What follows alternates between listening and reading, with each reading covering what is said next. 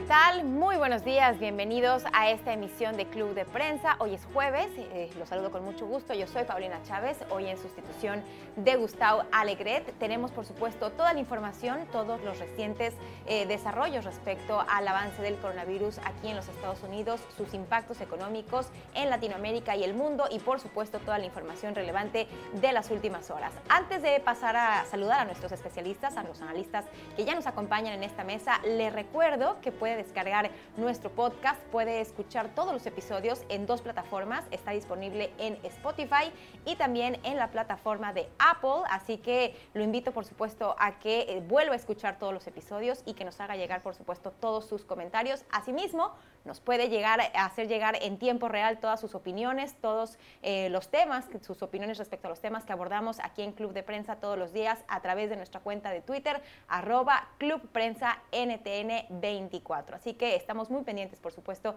de toda esa información y de todos los comentarios que nos hace llegar todos los días. Saludamos ahora sí a nuestros invitados, nuestros analistas que ya nos acompañan aquí en esta mesa. Inicio contigo, Fernanda Caso. Ella es analista política y colaboradora del Heraldo de México. Muchas gracias, Fer, por estar con nosotros. Es un gusto estar por acá, como siempre. Buenos días, gracias. Y también está con nosotros Antonio de la Cruz. Él es analista político y director ejecutivo de Inter-American Trends. Gracias, Antonio. ¿Cómo estás? Muchas gracias por la invitación. Un placer estar con ustedes. ¿Cómo llevan esta situación del coronavirus? ¿Cómo están, ¿Qué medidas están tomando en casa? ¿Cómo, ¿Cómo están pasando esta nueva realidad que tenemos aquí en la capital de los Estados Unidos?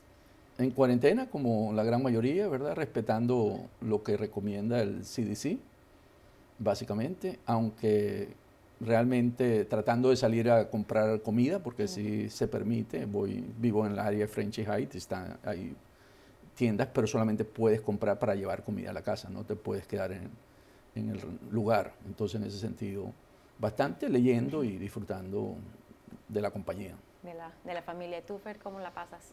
Pues un poco similar, todavía los espacios abiertos siguen siendo permitidos, entonces no, no estamos como en algunos países de Europa en los que ya es el confinamiento absoluto dentro de la casa, pero sí evitando el contacto social de manera completa, eh, digamos, y, y, cuando se tiene que dar, como en casos como este, buscando que haya una distancia, pero la verdad más bien preocupada por los efectos que esto, que esto va a tener, ¿no? Independientemente de si se toman buenas medidas o qué tan restrictivas, sabemos que va a haber efectos, la duda es el nivel, ¿no? Y qué tan fuertes van a ser. Y creo que es algo que a todos nos tiene preocupados, ¿no? Como vemos estas imágenes de lo que está pasando en Europa, en China, y pues no sabemos cómo nos va a afectar a, a América. Así es, este tema de los diferentes impactos que ha tenido el coronavirus, por supuesto, en materia de salud, pero también recientemente en materia de economía es lo que ocupa la atención nacional e internacional. Aquí en los Estados Unidos, el presidente Donald Trump, los líderes en el Congreso ya se han puesto de acuerdo para eh, elaborar un primer paquete de apoyo, un primer paquete de estímulos. Se ha hablado de diferentes elementos que podría contener este paquete, que ya ha sido aprobado, por cierto, en su primera etapa por el Congreso y firmado por el presidente de los Estados Unidos, Donald Trump. Se habla de eh, eh, enviar a los estadounidenses un apoyo en efectivo que estaría rondando los mil dólares aproximadamente. Se habla también de apoyos para las pequeñas y las medianas empresas. Se habla también de rescates para las grandes industrias que han sido las principales afectadas durante esta crisis, como las aerolíneas, como los hoteles, como los cruceros. En fin, se han manejado una serie de, de elementos, de propuestas precisamente para paliar estos efectos negativos de la economía. Antonio, que el secretario del Tesoro, Steve Mnuchin, ha sido muy claro en señalar que podrían derivar en un desempleo aproximadamente del 20%. Sí, eso lo dijo ayer y, disparó todas las alarmas, ¿verdad? Porque eh, recordemos que teníamos récord de empleo en Estados Unidos, casi 3,3%, que es casi cero, si no lo toma en cuenta. Y hablar de que podríamos tener un 20% es un incremento, ¿verdad? Muy grande y eso realmente lo plantea en la recesión. Vamos, ya se ve eh, desempleo en el sector de restaurantes, en el sector de servicios, ya en Nueva York se está hablando de un alto de un desempleo más o menos 5 a 6 millones podría llegar el desempleo. Y en ese sentido afectaría la base electoral del presidente Trump. Yo creo que estas medidas económicas buscan realmente poder mantener que la economía sigue siendo el, lado fuerte del presidente Trump. Sin embargo, es inyectando dinero en la economía. han hecho varias cosas. dijeron un paquete de, recordemos, de 8 mil millones para atender la necesidad del coronavirus, eh, directamente a ellos. Pero en vista de eso, también redujeron las tasas de intereses, casi están en cero. Entonces vimos que están metiendo dinero a la economía que se llama QE, ¿verdad? Quantity Easing Money, que es comprar bonos para poder meter plata, que, fue la medida que se tomaron para la crisis anterior de las casas. Entonces, vemos cómo se trata de oxigenar la economía nuevamente por el lado de la demanda. Y en ese sentido, eh, yo creo que va a dejar una deuda, un déficit dentro de los países que va a costar recuperarlo, porque eso es plata de la gente, de los impuestos. Por eso que hay una posición muy fuerte hoy en día por parte de los demócratas que hay que ayudar a la gente que hoy se está quedando sin desempleo y de ahí la propuesta de mil dólares se habla. Se habla de mil dólares, no han llegado para llegarle un cheque a la gente. Sin embargo, ese no es el estilo de la política económica en Estados Unidos. Eso es más un estilo de países con un Estado benefactor fuerte, que no es los Estados Unidos. Entonces aquí estamos viendo cambios que van a quedar para después, que va a ser difícil recuperarlo porque es un Estado que genera un bienestar a sus ciudadanos, que en Estados Unidos generalmente si tú no trabajas, tú no comes ni pagas las cuentas. Es un paquete que además también contempla algunas otras medidas como eh, que los empleados tengan la oportunidad de tener hasta 10 días de, de, de enfermedad, de, ausencia, en los cuales ellos estarían recibiendo su sueldo. Se eh, propone también un seguro contra el desempleo, se propone también que las pruebas para eh, detectar el coronavirus en los estadounidenses sean gratuitas, en fin, es un gran paquete sin precedentes que en materia económica, Fer, estaría superando el billón de dólares o el one trillion, como le dicen aquí en Estados Unidos, es un paquete que supera incluso lo que se hizo en ocasiones de crisis anteriores, en la gran recesión, eh, después de los atentados del 11 de septiembre, incluso de la crisis más reciente que fue la de 2008. Sí, bueno, llama primero la atención que todas estas son propuestas que se han venido planteando desde hace mucho por distintos actores de la política norteamericana, ¿no? Si se las presentamos a una persona, por ejemplo, en Europa y le decimos, bueno, es que en Estados Unidos se está discutiendo si debe o no ser gratuito el sistema de salud o que te hagan una prueba de coronavirus, a la gente le parece escandaloso, ¿no? Les parece como evidente que eso tendría que ser parte de los servicios públicos que ofrece un gobierno. Y en Estados Unidos ha sido un tema de largo debate hoy parece como obvio que se, que se tenga que aprobar, la población cada vez más está a favor. Y creo que no únicamente va a romper los esquemas del coronavirus, sino va a romper los esquemas de la discusión después de que pase esta epidemia acerca de, bueno, el rol del gobierno, cuál es el papel. Veo un cambio enorme en la actitud del presidente Trump. Hace 10 días minimizando el problema, casi jugando con el problema, diciendo que no, que no iba a pasar, que a ellos no les iba a pasar, que esto se iba a acabar pronto y poco tiempo después asumiendo una actitud muy seria, incluso su, semblante en las conferencias de prensa es otro, y creo que esto es muestra mucho de, cómo está viendo los impactos que va a tener en materia económica, de los efectos que esto puede tener el sistema de salud, y creo que sí debe ser una señal, no de, alarma para el resto del mundo, pero sí debe ser un, primer foco amarillo para todos los países que eh, están todavía 15, 20 días atrás en el desarrollo de la epidemia y, también sobre todo un cambio en los republicanos, porque todo este tipo de medidas que estamos discutiendo ahora de, hacer los rescates por parte eh, del gobierno, esta intervención gubernamental en la economía, eh, el hecho de darle a los trabajadores estas condiciones de que estén pagados el seguro de desempleo, que tengan eh, su sueldo, que mantengan su sueldo a pesar de que se, se declaren enfermos y se tengan que ausentar del trabajo,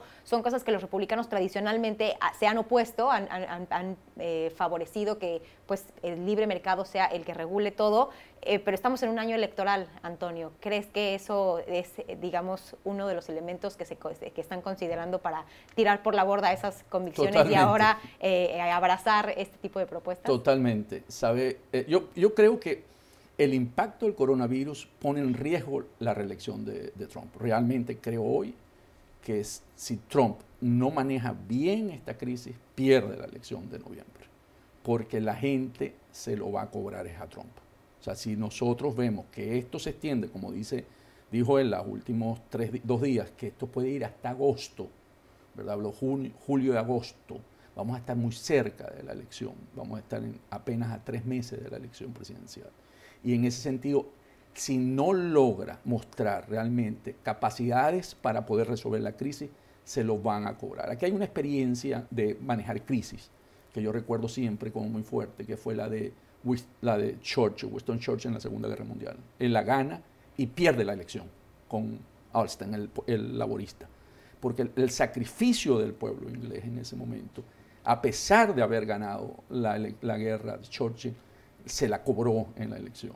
Entonces, y venía todo ese paquete del Estado benefactor. Entonces, aquí va a haber un, un, planteamiento y un reto para Trump tremendo y por eso es su preocupación. La cara que Trump muestra en las conferencias es de preocupación electoral más que de cualquier otra cosa. Porque haber caído la bolsa de todo lo que él había recuperado y había subido en solamente un mes, al nivel de cuando él entró, eso es realmente catastrófico. O sea, ver cómo se desplomó todo lo que había ganado y todo lo que él había logrado al nivel igual que hace cuando él entró, es realmente para él un impacto muy fuerte. Para él tiene que ser demasiado fuerte. Y sobre todo porque no tiene los mecanismos de control. O sea, cuando uno pregunta por los exámenes, los test, él no tiene respuesta y ahora son los respiradores. Entonces, todos los elementos que te permite llevar a controlar esta crisis no lo tiene bajo control en este momento la administración. Y a pesar de, este cambio que tú bien mencionabas, Fer, vemos a un presidente Trump sí efectivamente ya más aterrizado, ya más en tono con la realidad, eh, y ahora ya incluso eh, designándose o autonombrándose un presidente en tiempos de guerra, que ha decidido el día de ayer invocar la ley de producción de defensa, lo que le permitirá a este gobierno pues acelerar la producción de los insumos que requiera para esta crisis, máscaras, ventiladores, etcétera. Y pero eh, a pesar de que vemos este cambio, también el presidente nuevamente se refiere a este virus como el virus chino, el Chinese virus, y dice que no es racista. Creo que esto forma parte, tenemos que entenderlo también dentro de su campaña, en la que tiene que decir que este es un, ataque del exterior. No puede ser algo que se haya manejado mal internamente porque eso implicaría que su, su propia administración ha tomado malas decisiones. Y es algo que no se puede permitir si está volviendo a pedir el voto creo que una vez más cae en este discurso que ha sido tan dañino, que puede generar tantos efectos y sobre todo en un momento en el que todo el, mundo lo está sufriendo, ¿no? Si en este momento nos ponemos a echar culpas, en lugar de generar una actitud de cooperación, en el que además China hoy es el país que más información tiene, que más puede darle al resto de los países eh, una guía de cómo manejar el problema, estadísticas, datos, que tiene doctores ya especialistas capacitados en esto, que ya han tenido una serie de pacientes que les permiten sacar conclusiones mucho más eh, certeras de lo, digamos, de las discusiones que se están dando en otros países y en otras mesas.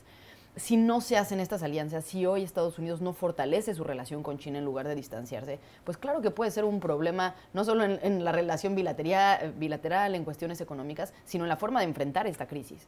E, e, es más, China es el mayor productor de todos los insumos médicos que necesita Estados Unidos y el mundo para operar. Si China está empezando a reactivar su economía para que, estos, eh, em, para que estas fábricas, para que esas empresas puedan volver a producir, pues el resto del mundo vamos a estar dependiendo un poco de, de lo que esté pasando allá y de las directrices también que se estén dando en materia sanitaria a partir de la experiencia. En este sentido, creo que hace, pues, pues sí es un error por parte de Trump referirse de esta manera, tanto por, por, lo que está mal simbólicamente, éticamente, pero también por lo que está mal en términos prácticos. Y sobre la ley, ¿verdad?, de, que tú mencionaste en tiempos de guerra que fue, se invocó en la guerra de Corea. Básicamente lo que pasa aquí es que el compra americano, hoy en día, ante la globalización, las cadenas de suministro están conectadas. Y como decías tú, Fernanda, hay las partes para construir un respirador que podría hacerse en Estados Unidos viene de China. Entonces, hoy desvincular esas cadenas de suministro y producción ante lo que está sucediendo va a costar. Entonces, siempre va a depender del suministro chino y construir esas capacidades internas va a tomar tiempo. Entonces, por eso no es fácil. Porque más son respiradores, pero también son mascarillas, son guantes y eso se hace en China. son y eso se hace en China. todo eso se hace en China. En China.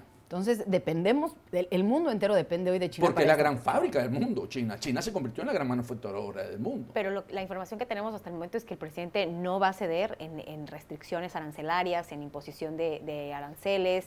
Eh, efectivamente no, no va a... Pero eso lo va a tomar tiempo. Y entre más tiempo tenga, más difícil para la elección. Él tiene ahí un trade, ¿verdad? Un trade-off entre hasta dónde sostengo esto porque si no se me revierte y, me lo, y se lo van a, culpar, a él va a ser el que va a cobrar esta crisis al final en el voto del ciudadano a pie. No, y además hay un tema interesante. El día de ayer se dio a conocer que en Wuhan, en el epicentro de este, de este brote donde, donde surgió el ahora ya eh, muy conocido coronavirus que ahora está por todo el mundo, es la primera vez que se reportan cero casos, o sea, ya no hubo contagios, es la primera vez desde que empezó esta pandemia ahora en, la que por fin eh, se ve un poco esta luz de esperanza, se ha reportado también que hay ya un avance significativo en el desarrollo de la vacuna, aunque claro que tomaría todavía bastante tiempo, pero bueno, hay progreso que se está llevando a cabo en China y es una experiencia invaluable, no solamente para los Estados Unidos, sino para otros países que se están viendo afectados por esta situación. Sí, sin duda, creo que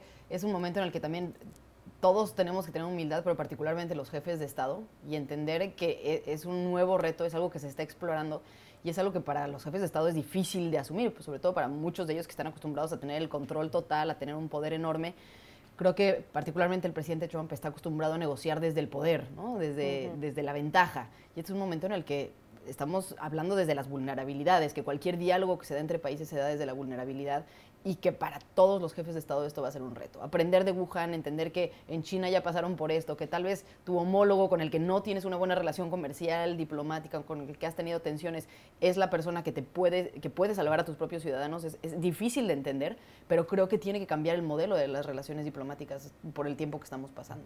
Antonio, tú escribiste sobre este tema en tu columna que se publica en el diario El Nacional.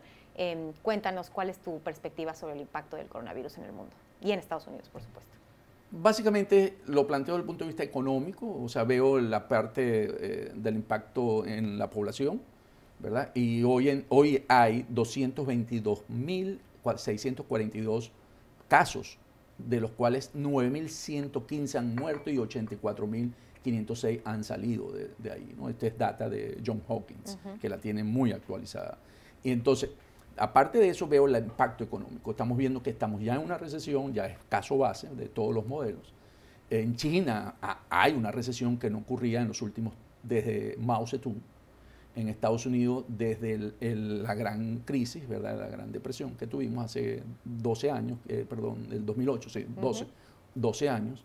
Entonces estamos regresando a, un, a una caída de la economía que va a tomar tiempo recuperarse nuevamente. Entonces, y vamos a ver eh, desempleo y vamos a ver situaciones porque no se va a poder sostener. Y en ese sentido, paso a la parte política como último elemento, donde yo realmente creo que el presidente Trump tiene una debilidad aquí que podría hacerle perder su presidencia y toco el caso como se maneja en Venezuela, pero lo podemos manejar cuando lleguemos a América Latina, que vamos a ver como elemento como en Venezuela lo está manejando eh, Maduro. Ahí está, pues sí, la columna de Antonio de la Cruz que la encuentra en el diario El Nacional. Efectivamente, vamos a hablar de cómo se está manejando este tema en los diferentes países de América Latina. Solamente dos hasta el momento, eh, por la información que tenemos, no tienen casos reportados de COVID-19. Se trata de El Salvador y de Nicaragua, pero los diferentes países en Perú, en, México, en Colombia, en Chile, todos están tomando medidas en diferentes... Eh, formas para tratar de contener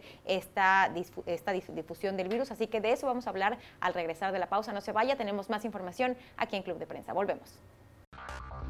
Usted está escuchando Club de Prensa, el programa de análisis de la actualidad desde Washington. Club de Prensa dirigido por Gustavo Alegret en NTN 24, el canal de las Américas. Véalo de lunes a viernes por nuestra señal internacional. Pídalo a su cable operador. Ya estamos de vuelta aquí en Club de Prensa. Seguimos dándole eh, seguimiento a todo este desarrollo respecto al tema del coronavirus. Estamos, por supuesto, muy pendientes de la conferencia de prensa, el mensaje a los medios de comunicación que estará dando el presidente de los Estados Unidos, Donald Trump, en algunos minutos. Está agendada para las 11 de la mañana, hora aquí de la costa este de los Estados Unidos. Así que, por supuesto, le traeremos esa información en cuanto ocurra. Pero mientras, mientras tanto, eh, damos una mirada a América Latina, lo que está pasando en los diferentes países, Fer, porque hay hay diferentes medidas que se han tomado, algunos de ellos están en cuarentena, algunos de ellos han cerrado sus fronteras, algunos de ellos están batallando con el, problema de la economía, del impacto tan profundo que va a tener en la economía de muchas personas que viven al día, que son parte de la economía informal, que eh, se encargan de vender comida, de vender, de, dar algún tipo de servicio que se va a ver afectado ahora con este con este, esta pandemia que se ha esparcido por todo el mundo. El caso de México, tú lo has seguido muy de cerca, has escrito en tu columna del Heraldo de México respecto a este tema eh, que ha llamado la atención, un, manejo, digamos, que va en contra de todo lo que se ha dicho a, nivel nacional, de todas estas recomendaciones que se han tomado en diferentes partes del mundo. El presidente López Obrador, pues parece que también, eh, así como estuvo el, presidente Donald Trump en algún momento, no ha querido asumir eh, este, este, tema como una amenaza sumamente preocupante. Sí. Bueno, primero creo que hay que distinguir lo que está haciendo el sector salud contra lo que está haciendo el presidente de la República. ¿no? El sector salud probablemente está intentando hacer lo mejor que puede, sin un liderazgo claro, sin muchas capacidades, sin un presupuesto que realmente alcance, sin los insumos necesarios, pero está intentando hacer lo que puede, están intentando darle a los médicos la capacitación en la medida de sus posibilidades. Eh, y por otro lado vemos a un presidente al que simplemente no le está importando, al menos en términos públicos. Llevamos dos días de conferencia de, prensa en las que da en las mañanas, en las que dice que él no quiere hablar del tema del coronavirus, habla del aeropuerto, de la construcción del aeropuerto, habla de la venta del avión, habla de las otras prioridades que él tiene en su agenda y no quiere referirse al tema. El fin de semana lo vimos subiendo fotos y videos, casi como provocación. Rodeado de gente, abrazando niños, besando personas. Eh, la, gente encimándose, cuando en todo el mundo se están dando recomendaciones de, tomar distancia, de no tener eventos masivos. Entonces sí vemos como una dirección contradictoria entre lo que están dando las autoridades, las recomendaciones que están dando las autoridades sanitarias del país y lo que hace el propio presidente. El efecto que esto tiene es que el sector sanitario no tenga el respaldo político que debería tener un momento como este. Entonces, sí hay doctores que están haciendo su mayor esfuerzo, sí hay hospitales que están haciendo su mayor esfuerzo, pero no tiene el respaldo del presidente para que todo el gobierno en este momento se enfoque en la crisis mundial que tenemos. Y creo que eso es lo que está quebrando a todos. Al final vemos a los mayores expertos, vemos a gente como el subsecretario López Gatel, que había tenido una postura muy moderada, basándose en evidencia científica, al momento que se para al lado del presidente no, hay forma de que se mantenga en esa postura de experto que lo habíamos visto, ¿no? Empieza a querer congraciarse con él, casi parecerse con él, diciendo que el presidente casi puede hacer lo que quiera, diciendo que la fuerza del presidente es moral y no de contagio, que a pesar de que tiene más de 60 años no se encuentra en especial riesgo, riesgo porque él está muy sano, cuando hemos visto que toda la evidencia del mundo apunta a lo contrario, que cualquier persona mayor de 60 años, particularmente quienes han tenido ciertos problemas de, de presión arterial, tienen riesgo él diciendo que nuestro presidente está perfecto, que no hay problema que tenga este eh, contacto con la gente, etc. Creo que es una situación complicada, similar a la que tal vez viven otros países de América Latina. Y es un tema muy particular porque hay que recordar que el presidente López Obrador es un líder sumamente popular, a pesar de que en los últimos días y en las últimas semanas su popularidad ha caído, él se mantiene como un líder muy popular, con un amplio respaldo de la población, con mayoría en las cámaras del Congreso. Tendría que ser, digamos, ese líder que llevar a toda la gente a asumir este tema con mucha mayor responsabilidad. Sí, creo que es un líder latinoamericano con una posición privilegiada. Es una persona que puede hacer un llamado a la población a tomar conciencia y la gente lo haría. ¿no? Creo, creo, que sí sería un motivo de unidad y simplemente está decidiendo no asumir ese rol y más bien el continuar con su propia, con su propia agenda política. Y creo que aquí entra en juego un poco lo que hemos estado hablando, lo que se ha dicho en, en los medios, que es, bueno, sobre qué se están tomando las decisiones. Y hablamos de las pruebas, estas pruebas que han sido tan llamadas y por qué no se hacen más pruebas y por qué no se hacen más pruebas. Bueno, la realidad es que hay muchos países de América Latina en las que no hay suficientes pruebas. Y se ha optado por usar las pruebas como mecanismo para definir quién necesita el tratamiento, no para definir cuál es la política pública. Y en, ese sentido no hay información suficiente para tomar decisiones sobre la política pública en general en términos económicos, en términos de, distanciamiento social, de cierre de eh, restaurantes. No hemos pasado a la fase 2, bueno, porque tampoco se ha detectado gente porque no hay suficientes pruebas. en, ese sentido creo que los presidentes no están eh, atendiendo suficientemente a la voz de los expertos.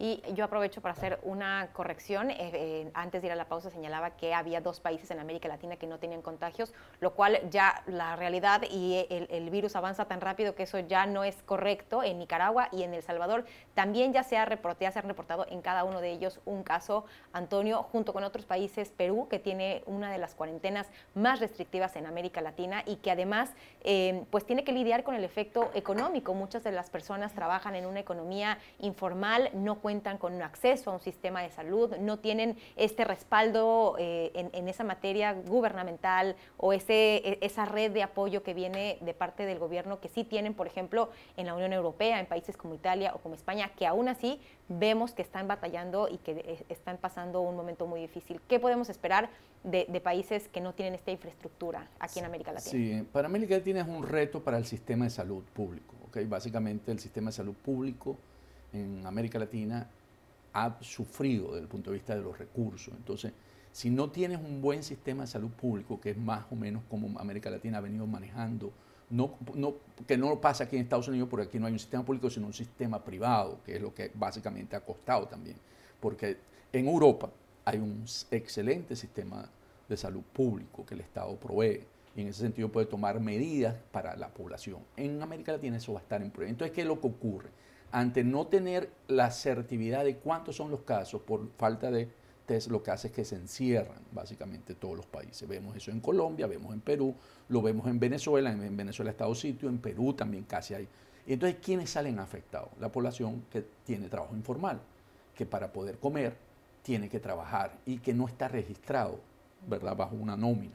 Entonces, ese tipo de gente que en Perú es muy alta, el 70% de los trabajadores en Perú están en la actividad informal, hoy eh, se pregunta si se encierra qué voy a comer. Entonces aquí los programas sociales entonces cómo funcionan, cómo le doy, llevo comida a estas personas para poder sobrevivir. Entonces hay un caso ahora de que se le puede crear otro problema para la población, no solamente por enfermedad, sino por necesidades de alimentos. y eso está pasando en, en Perú básicamente. Los estados se han aislado, han cerrado fronteras también, entonces no hay movilización de mercancías en ese sentido, aunque generalmente se deja. En, Nicaragua hay un caso interesante también, un poco como en México. Eh, Nadir Ortega ahí ha sido de una manera también no le hace mucho caso al virus y hoy estaba planteando una, una, concentración para ir contra el virus, entonces uniendo a la gente. Entonces va a tener un coletazo muy fuerte porque los, está, está el virus y el virus en eso es, se multiplica exponencialmente. Entonces vamos a ver seguro muy pronto, Claro, tendría que haber la prueba, el test para poder terminar los casos. Entonces, aquí básicamente es la manera como han tenido que abordar los gobiernos la solución para poder manejar la crisis de incertidumbre que se genera, es aislándose. Bueno, pues ahí está, en los diferentes países de América Latina, por supuesto, la recomendación es seguir muy de cerca toda la información, todo lo que se va desarrollando, las medidas que se toman, actuar con mucha responsabilidad y mantenerse bien informados para tomar buenas decisiones. Seguiremos muy de cerca este caso, por supuesto, en los diferentes países de América Latina, lo seguiremos comentando con nuestros analistas y nuestros expertos, pero ahora hacemos una pausa, seguimos pendiente de este mensaje del presidente Donald Trump, que en cualquier minuto, eh, en cualquier momento estará iniciando, así que eh, lo invito a que se mantenga pendiente con nosotros. Hacemos una pausa por lo pronto y ya volvemos. Usted está escuchando Club de Prensa, el programa de análisis de la actualidad desde Washington. Club de Prensa dirigido por Gustavo Alegret en NTN 24, el canal de las Américas. Véalo de lunes a viernes por nuestra señal internacional. Pídalo a su cable operador. Seguimos con más información. Le reitero, estamos a la espera de este mensaje que estará dando el presidente de los Estados Unidos, Donald Trump, desde la Casa Blanca, como lo ha venido haciendo desde los últimos días, rodeado de su equipo, eh, de su grupo de trabajo, encargado de hacer frente a la pandemia por el coronavirus, el COVID-19, con el cual, pues bueno, está el vicepresidente Mike Pence, el doctor Anthony Fauci, la doctora Briggs, en fin, este equipo que se ha conformado y que diariamente está dando actualizaciones sobre las medidas que se estarán tomando y sobre los avances en las negociaciones para estos apoyos económicos que se le estarán dando a los estadounidenses. Así que se espera que en cualquier minuto el presidente Donald Trump pues nuevamente se dirija a los estadounidenses y al mundo para hablar sobre eh, los avances y sobre lo que está haciendo las negociaciones que se llevan a cabo en el Congreso para dar a los estadounidenses pues este alivio y tratar en la medida de lo posible de paliar los efectos tanto en materia de salud como en materia económica que está teniendo esta pandemia. Nosotros por lo pronto seguimos a la espera, pero eh, pasamos A otro asunto que también tiene que ver desde luego con el coronavirus. Ha, ha, impactado, como lo hemos mencionado en las últimas emisiones de Club de Prensa, los diferentes espacios en materia política, en materia económica, en materia deportiva. Yo creo que no hay un solo espacio, Antonio, que haya quedado exento de los impactos del coronavirus. Aquí en los Estados Unidos, aquí en la capital de los Estados Unidos, en Washington, está la sede de la Organización de los Estados Americanos, la OEA, que está dispuesta o está previsto que renueve a su presidencia para el secretario general, eh, que haya elecciones este próximo 20 de marzo, el día de mañana, y por lo pronto las elecciones, lo han dicho, se mantienen a pesar de pues, todas estas restricciones para no llevar a cabo encuentros sociales con muchas personas, a pesar de que pues, hay, hay este temor por el tema del contagio. Eh, hasta el momento, lo que sabemos, la OEA mantiene sus elecciones agendadas para el día de mañana. Sí, la mantiene básicamente porque el mismo Consejo no la ha cambiado, el mismo Consejo no se ha reunido para posponerla. Entonces, como es un mandato del Consejo Permanente, entonces mantienen la fecha y han tomado todas las consideraciones del espacio y se han asegurado de que no el menor impacto posible del coronavirus. Es cierto que ante lo que está ocurriendo a nivel mundial y especialmente en Estados Unidos, de suspender todas las concentraciones, porque aquí recordemos que son 34 países, o sea, más los, más los asesores, más los acompañantes. Entonces podemos hablar un grupo de 50 y recordemos que la última recomendación de CDC fue más de 10, y más no recuerdo. Pues esa fue de Trump, el presidente Trump dijo que más de 10. De 10. Hasta donde yo entiendo la CDC, mantiene 50. 50. Entonces, bueno, ellos están acogiendo esa normativa. Y es porque es importante después del retiro de Hugo de Sela, ¿verdad? que era el candidato de, de Perú, eh, llegar a volver a elegir al secretario ¿no? en este sentido. Entonces, el, recordemos que el secretario Amargo en un momento dijo que estaba, hizo, se hizo la prueba porque había tenido contacto con alguien, ¿verdad? Que había estado cerca de él y él salió negativo diciendo, lo comunicó el, domingo en su Twitter, ¿no? Entonces yo creo que aquí la OEA está asumiendo de que deben continuar con las actividades para el nuevo periodo que sería 2020-2025 y hay que recordar que son 34 los miembros, pero evidentemente hay equipo de apoyo, hay gente que trabaja en la Organización de los Estados Americanos, no serían 34 personas. Para esa elección. Para esa elección, que es lo que llama la atención. Lo que han dicho es que no va a haber medios de comunicación presentes, o sea que esto será a puerta cerrada, digamos, y que los medios lo podrán seguir vía internet, por, por live stream, pero, eh, pero Fer, este es uno de los recientes episodios que demuestran pues cómo se ha interrumpido la vida cotidiana, la vida política. Aquí en Estados Unidos pues ya vimos que se han pospuesto algunas elecciones primarias también del, proceso que se lleva a cabo para designar al candidato demócrata. En Francia lo mismo, hay, hay, elecciones que se han pospuesto, que se han cancelado. En Chile, lo comentábamos ayer, probablemente se, se posponga un referéndum importantísimo para determinar si se cambia o, se no, o no se cambia la constitución. En fin, diferentes impactos que nunca hubiéramos previsto eh, en, materia política y electoral. Sí, y creo que aquí habrá que tener cuidado. Justo en este momento es donde necesitamos instituciones más fuertes, más sólidas. Y lo que hace a estas instituciones sólidas es justamente los procesos democráticos. Eh, entiendo que va a haber casos en los que se tengan que cancelar elecciones, va a haber países que tomen decisiones difíciles en ese sentido y por lo mismo hay que intentar mantener las que sí se puedan mantener, ¿no? las, que, las que todavía cumplan con los criterios que están dando las instituciones de salud. En el caso de la OEA, creo que es de, lo menos riesgoso en el sentido de que son 34 personas, que ya se ha dicho que ni siquiera los equipos de apoyo van a poder entrar al recinto, que va a intentarse, incluso van a modificar la disposición del salón para que puedan mantener distancia. Creo que tomándose esas medidas, eh, para una institución que es tan importante para la región en, muchos sentidos. Eh, de entrada, una de las que yo rescataría es como observador electoral y que si vienen crisis políticas en estos meses, porque se tengan que posponer elecciones, porque parlamentos dejen de sesionar, pues será una institución que tenga una voz importante, que si ellos mismos cancelan una decisión de, interna que además está pasando por una polémica importante, pues va a perder, perder credibilidad. Entonces creo que sí es un momento de estar ponderando estas decisiones y más adelante evaluar eh, pues las decisiones que están tomando los países, porque tampoco esto puede ser un pretexto para, para el autoritarismo. ¿No? Va a haber la tentación de muchos jefes de Estado de decir, bueno, ante la crisis que estamos enfrentando, pues ya no quiero eh, ver decisiones que está tomando el Parlamento, ya no quiero escuchar ¿no? las opiniones de los otros poderes y quiero asumir yo todos los controles. Y creo que más allá de ser un momento de crisis, es justo un momento en donde necesitamos mucha deliberación, en donde se necesita mucha democracia, en donde sí está la voz de los expertos rigiendo en materia sanitaria, pero hay muchas decisiones alrededor que son estrictamente políticas. ¿no? ¿A, dónde se destinan los recursos en un momento de necesidad? ¿Se destinan para atender más al sector salud o se destinan más para atender las crisis económicas? ¿A qué se le da prioridad sobre otras cosas? ¿Los programas sociales se tienen que detener o no se tienen que detener o en qué medida? Y creo que estas sí son decisiones políticas en las que tienen que estar involucrados todos los sectores de la población. Si no queremos que además de ser una crisis económica, sanitaria, se convierta también en una crisis política de la que después pueda ser difícil salir. Decisiones que se toman prácticamente minuto a minuto conforme se van viendo los diferentes impactos que tiene en los diferentes países del mundo esta, este brote de coronavirus, esta pandemia ya declarada por la Organización Mundial de la Salud, los impactos que bueno, han, han marcado esta crisis como una sin precedentes en materia global. Le reitero, estamos a la espera de que el presidente Trump dé una actualización sobre las más recientes medidas que está tomando su administración para hacer frente a esta pandemia, para paliar los efectos en materia económica, en materia de salud. Así que nos enlazaremos en cuanto empiece esta conferencia de prensa que se estará llevando a cabo en la Casa Blanca. Hacemos una pausa por lo pronto. Seguimos en la señal de NTN 24. Lo esperamos aquí en Club de Prensa. Volvemos. No se vaya. Usted está escuchando Club de Prensa, el programa de análisis de la actualidad desde Washington. Club de Prensa dirigido por Gustavo Alegret en NTN 24, el canal de las Américas. Véalo de lunes a viernes por nuestra señal internacional. Pídalo a su cable operador.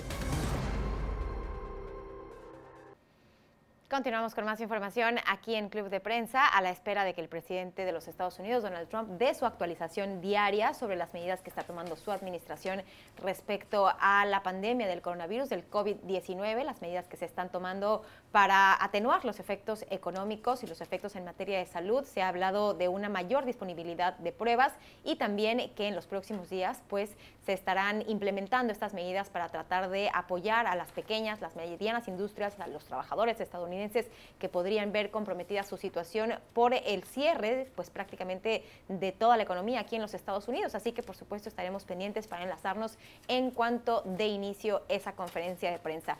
Nos vamos ahora a la Unión Europea y al Reino Unido, que como usted lo sabe, pues han estado en negociaciones ya desde hace varios meses por este, este tema de la salida de la Gran Bretaña del bloque europeo, lo cual finalmente se, se, concretó hace unos meses. Ahora estamos en la discusión sobre un posible acuerdo comercial em, que regularía, Antonio, Antonio de la Cruz, esta relación comercial entre el Reino Unido y la Unión Europea. Se había auto, autoimpuesto el, el primer ministro británico Boris Johnson el plazo del 31 de diciembre para tener ya detalladas estas medidas o estos lineamientos que se estarían siguiendo para regular la relación comercial, unas eh, conversaciones que pues también debido a los efectos del coronavirus han quedado ya pospuestas. Sí, ¿qué ocurre? El tiempo para terminar todo esto era el 31 de julio como para tener ya respuesta. Y ahí Boris Johnson había dicho que si no había avance, él se iba a salir porque él quiere llegar al acuerdo de divorcio, ¿verdad? El 31 de, diciembre. Y él quiere un divorcio como el de Canadá, el acuerdo que tiene la Unión Europea con Canadá de poder tener y no estar bajo la regulación del tribunal electo, el Tribunal de Justicia Europeo. Entonces él tiene una serie de solicitudes que se van a ir a se pueden posponer por el efecto coronavirus y él realmente está considerando de que eso le puede perjudicar porque ya tiene algunas críticas internas de los mismos Brexiteers que lo apoyaron. Entonces, es lo que está buscando básicamente porque la Unión Europea está diciendo que habría que posponer, le están dando la oportunidad de posponerla para llegar a este acuerdo, pero en el caso de Boris Johnson, él quiere acelerar esta salida lo más pronto posible. Sí, un, Reino Unido que tiene un, un, importante número de casos, más de 2.400 confirmados, más de 100 muertes por coronavirus y que ahora también pues ya ha dado a conocer que el principal negociador de la Unión Europea, Michael Barnier, también ya ha dado positivo por coronavirus. Él es el principal negociador de la Unión Europea para las negociaciones post-Brexit. Eh, Fernanda, tu opinión respecto a este tema, negociaciones que son de por sí muy complejas, ahora parece que tienen pues esta otra capa de complejidad por el tema de la pandemia.